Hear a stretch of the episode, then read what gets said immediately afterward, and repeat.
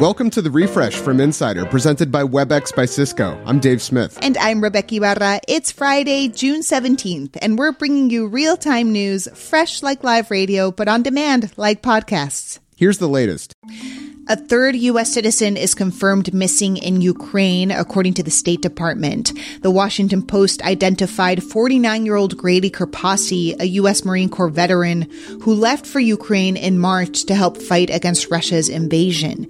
Two other American vets have also gone missing, according to family members who are worried that they might have been captured by Russian forces. The bipartisan Senate group working on a modest gun reform package appears to be in a holding pattern. As they try to expand gun restrictions for domestic abusers, one sticking point is how to define the word boyfriend. Does one date count more? The New York Times New York Times explains that current laws only apply to married and cohabiting couples or partners who have kids.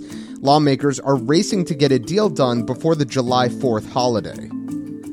SpaceX has reportedly fired employees who circulated an open letter criticizing Elon Musk's public behavior. That's according to the New York Times. The letter asked SpaceX leadership to address Musk's quote, harmful Twitter behavior, saying it was a source of embarrassment. The Times reviewed an email in which the company's COO called the letter, quote, overreaching activism. It's unclear how many people were fired. Wreckage from the Santo Cristo de Burgos, a Spanish ship lost at sea in 1693, was just discovered off the Oregon coast, according to state officials. Tales of this shipwreck and the treasures it carried were passed down through Native American tribes, and National Geographic says those stories were the source material for the 1980s classic Spielberg film The Goonies. Great film. The hunt for this ship began in earnest in the 2000s, but culminated this week in a dramatic recovery mission involving multiple state agencies. The Men's World Cup is coming to North America for the first time in over 30 years, and the cities hosting matches were announced this week. Dave, Toronto is on the list, as is my hometown of Mexico City. In the U.S., Houston, Miami, and nine other cities are hosting the games. It's the first World Cup shared by three nations. We're updating the news throughout the day, so keep checking in. Also, when you get a chance, go to your favorite podcast app and leave us a rating and review. Please, it helps people find the show. Coming up, we talk about tirzepatide, a highly anticipated weight loss drug. The changing world of hybrid work offers new possibilities. WebEx enables them with an open platform and many integrated partners like Calendly, Gong, and HubSpot. Powerful partnerships power hybrid work. Visit apphub.webex.com. WebEx, working for everyone. The Varsity Blues college admission scandal reached its 57th and final verdict yesterday, and it's the one and only acquittal. Amin Khoury was found not guilty of bribing former Georgetown tennis coach Gordon Ernst with a bag of cash. The two were college friends, and Khoury says he was just helping him out. All other Varsity Blues cases resulted either in guilty pleas or convictions at trial. In the midst of the January 6 hearings, the Justice Department is once again calling for transcripts from the House Select Committee's interviews. The department says this lack of evidence sharing may jeopardize ongoing criminal investigations, including the September trial of five Proud Boys extremists. Chairman Bennie Thompson says the panel will cooperate eventually, but not yet.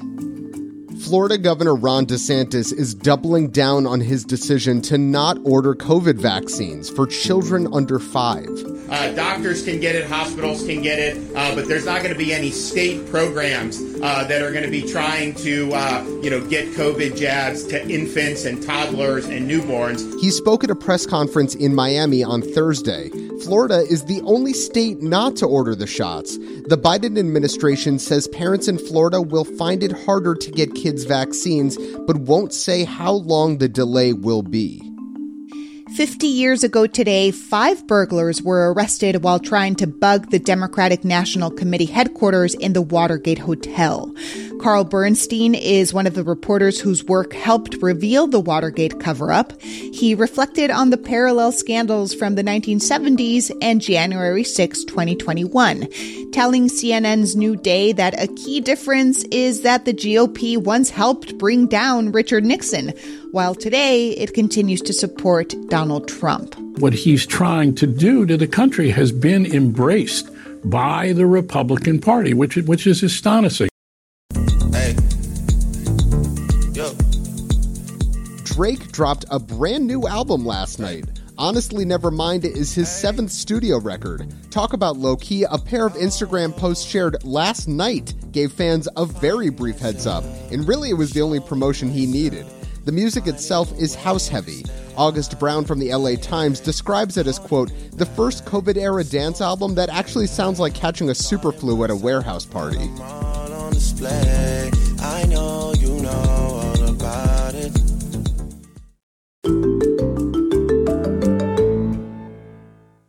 Obesity is billed as a global public health crisis with links to all sorts of other health outcomes, and it fuels a multi billion dollar weight loss industry full of diets and exercise programs.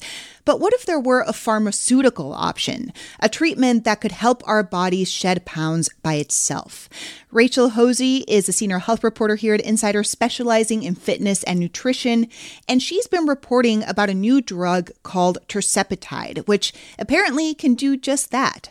Tirzepatide is an obesity drug that you inject once a week, made by Eli Lilly. And it works by targeting two hormones that are involved in maintaining healthy blood sugar levels and sending fullness signals to the brain. And in a large study, they found that people who took the highest dosage lost about 52 pounds in 72 weeks, hmm. which is 16 months. And the placebo group only lost five pounds during the same amount of time. And it's interesting because all of the participants in this study were instructed to reduce their calorie intake by 500 a day, which is generally what's encouraged as a way to lose weight at a sustainable pace around maybe one pound a week.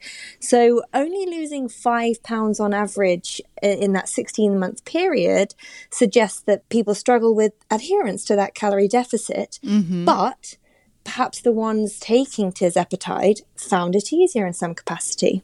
You've written about the tensions between weight loss, the healthy at any size movement, and the pushback, you know, and fat phobia. How do you imagine an effective weight loss drug will fit into what can already be such a toxic atmosphere? Yeah, it's a really, really tricky debate because on one side, you have people who are in a part of this healthier every size movement who say weight loss should never be encouraged. And at the other hand, you say actually being overweight is linked to a lot of health problems, and we shouldn't just be thinking about aesthetics and toxic beauty standards and toxic diet culture. Mm-hmm. There is a health aspect to it. And that's not to say that people who are in larger bodies can't be healthier, stronger, fitter than someone who is actually uh, in a healthy weight range of BMI. But on the whole, there are links between being overweight and having these other health issues. So, having that more medical perspective could actually reframe the way people think about weight and sort of take it back to health and get rid of all the other things people think about when it comes to weight. And it makes it so much more about the body and not just your own personal will, right? People take drugs to deal with depression. They don't just decide to be happy. And the same can be said about weight loss.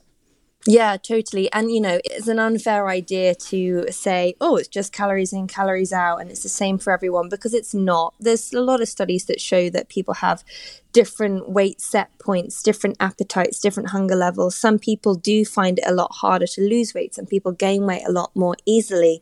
And although ultimately weight management comes down to managing your energy balance, there are still a lot of confounding factors.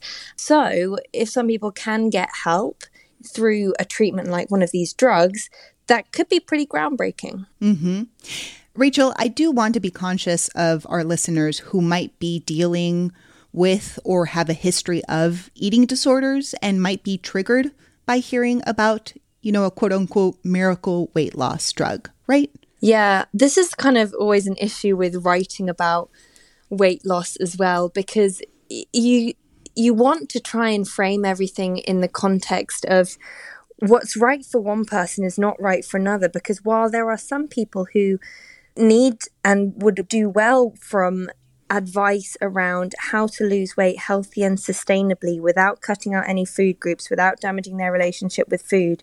There are other people for whom hearing about weight loss is not what they need to be healthy and they need to learn to mm-hmm. eat more and and re- and think of food in that way. And and it's really difficult in a world where on the one hand you've got messages saying do these things to lose weight and on the other hand you've got people shouting don't lose weight it's damaging your relationship with food and your body. But the fact of the matter is is there's no one size fits all. There will be some people who to be healthier could do with losing weight and there are some people who to be healthier should gain weight or eat a bit more or stop restricting their diet and over exercising so it's really difficult Rachel Hosie is a senior health reporter here at Insider, specializing in fitness and nutrition. Rachel, thanks so much for joining us. Thank you for having me. Make sure to follow the refresh from Insider on Apple Podcasts, Spotify, or wherever you listen to podcasts. And please leave a rating and review. It helps other people discover the show. The refresh from Insider is produced by Frank Alito, Grace Eliza Goodwin, and us, Rebeca Ibarra, and Dave Smith. Carrie Donahue is our executive producer, Andy Bowers is head of audio at Insider, and we had extra help this week from Rob Gunther. Thanks for listening. Have a wonderful weekend.